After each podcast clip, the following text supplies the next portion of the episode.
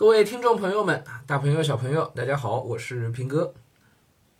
呃，前两天呢，答应大家说要来讲一下这个新课标的事情，对吧？二零二二年的这个新课标，那也是教育领域来讲一件很大很大的一件事情啊。那么很多家长呢，都是让我来分析讲语文课标，因为我之前一直都特别强调语文课标的这个重要性啊，让我从语文课标的角度讲。那么其实呢，语文课标的这个。分析排比啊，就是跟跟二零一一的这个课标，以前叫新课标啊，现在的叫老课标了，是吧？呃，相隔十一年，两个课标的这个对比工作啊，我其实前两天呢就已经大体上完成了啊，大体上完成了，全部都呃一条一条逐条的都比对过了，逐条都比对过了。嗯，头上部分就是概括性的这个部分啊，其实差别是非常大的，很多表述上有有很大的区别。我还看到了一些，呃，像内部的资料，就讲到说头上的六百多个字啊，呃，改了五十七遍，最后才定稿的，啊，这个 有点夸张啊，六百多个字改了五十七遍。那当然，从国家的这个政策制定、课标制定的这角度来讲呢，这是应该的，是应该的，因为这个新出来的这套课标啊，就将是中国未来十年的整个。教育事业的整体性的方向啊，极其重要的一件事情啊，它决定着我们，哎，因为你现在的教育啊，其实决定了未来三十年的发展，三十年到四十年的发展，对吧？就现在的这批孩子啊，接受教育的这批孩子，从小学到到到初中，就算到初中毕业吧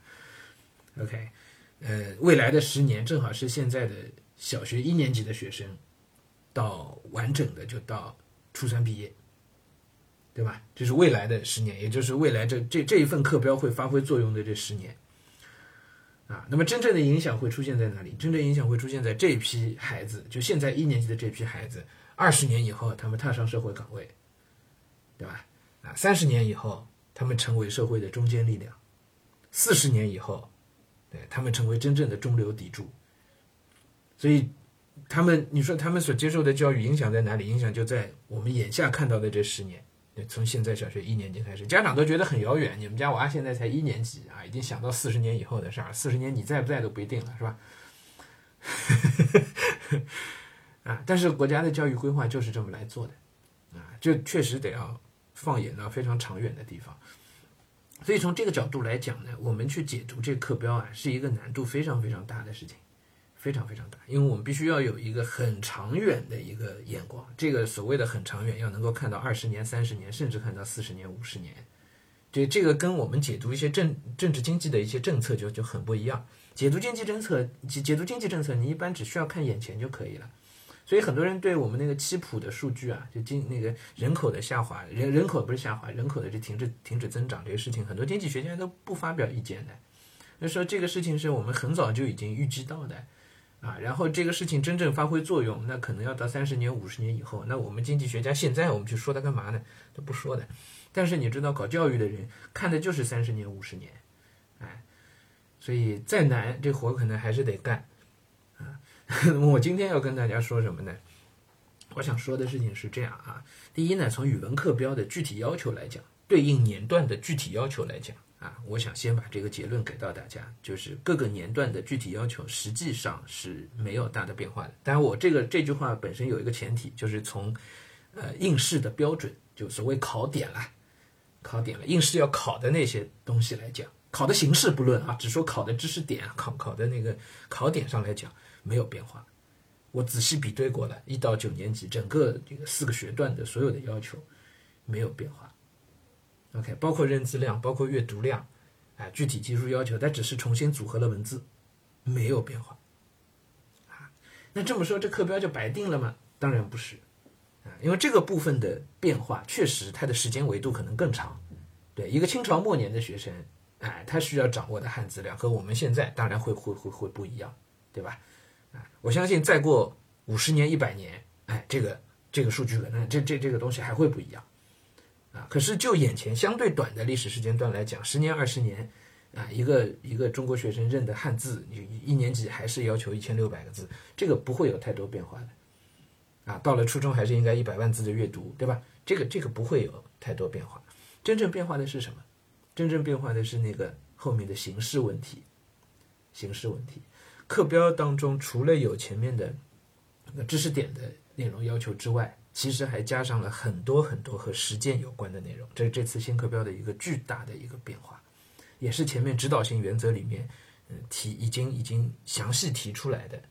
啊，关于学生的素养的提升，关于与实践与与具体场景相结合的这个方面的要求，这个部分就是全新的，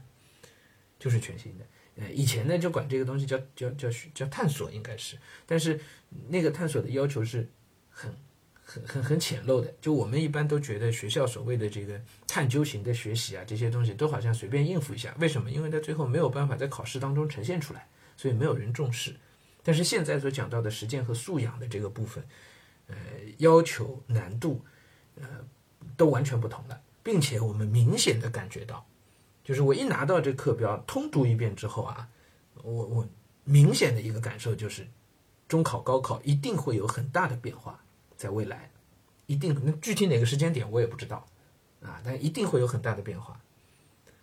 对的，就这个课标对于考试的形式、考试的题型。都提出了全新的要求，真正是全新的要求。对它绝对不再仅仅是考知识点了，这个趋势当然以前我们就看到了，对吧？但是现在他写到了课标当中，就意味着这个变化应该就是，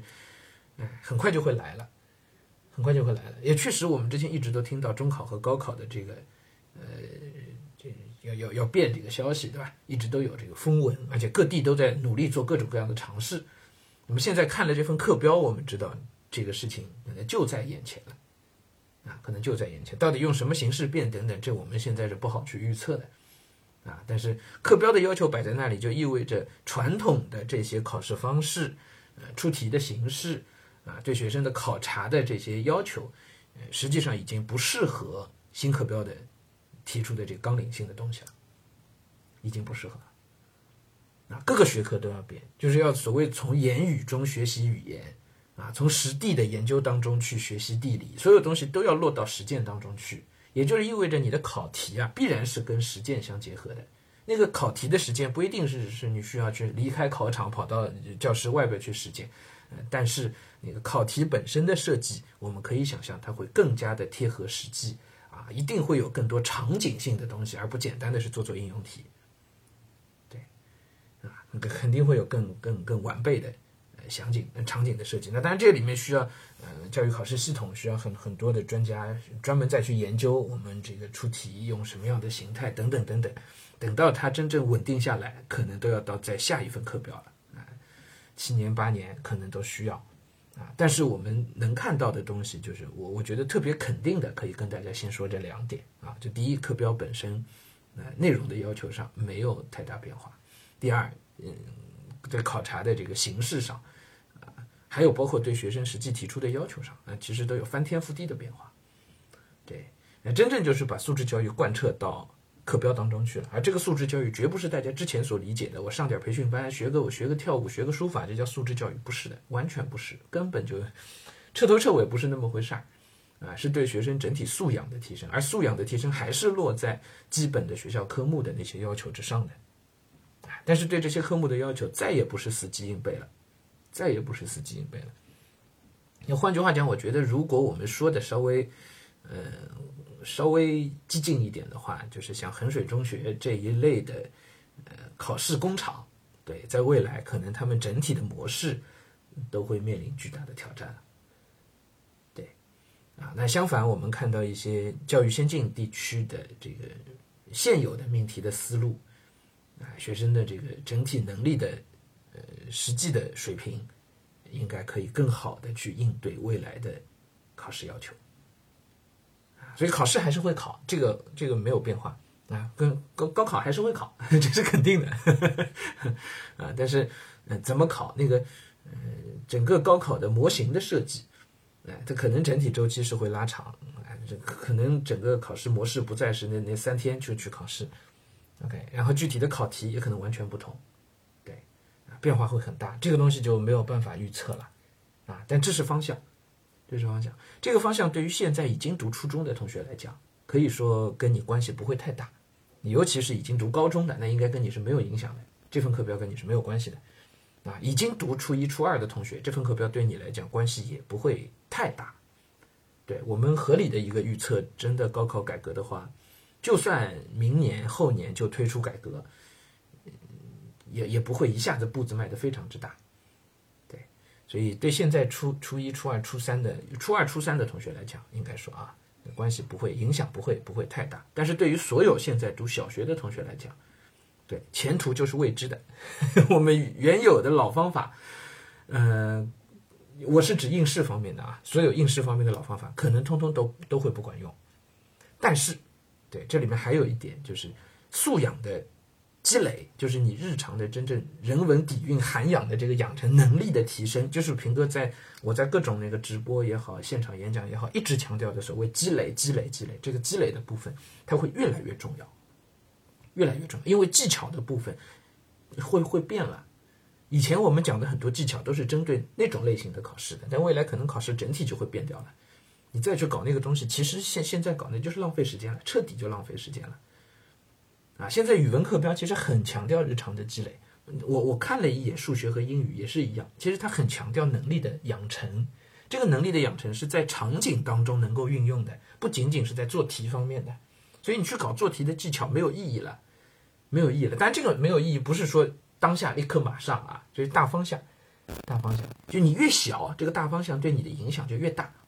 OK，你现在从一年级开始，我就搞这些应试的东西，你会发现最后全是浪费时间，而你需要的积累的东西其实全没有。到以后等到你要中考、高考的时候，那必然是会付出代价的。啊，所以我们现在能够做的，因为很多东西还是未知，那到底怎么考，到底什么形式，我们都没看到。其实，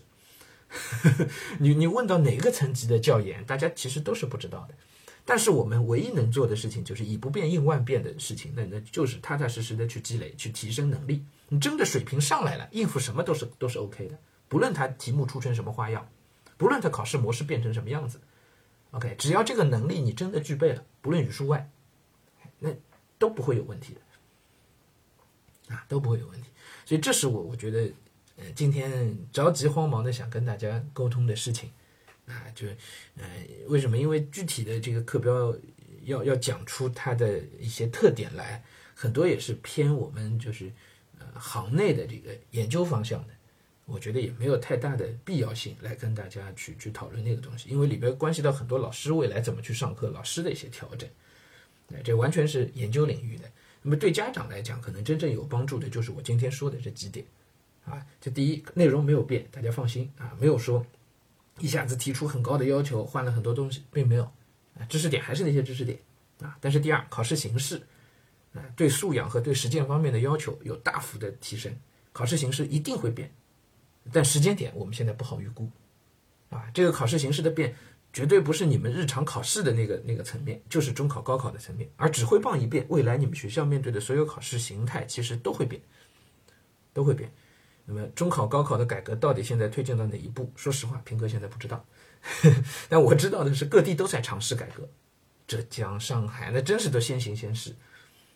啊！这酝酿就就就变化就已经酝酿在其中了，好吧？这是第二点。第三点，就我们自己的应对，实际上就是踏踏实实的去积累，以不变应万变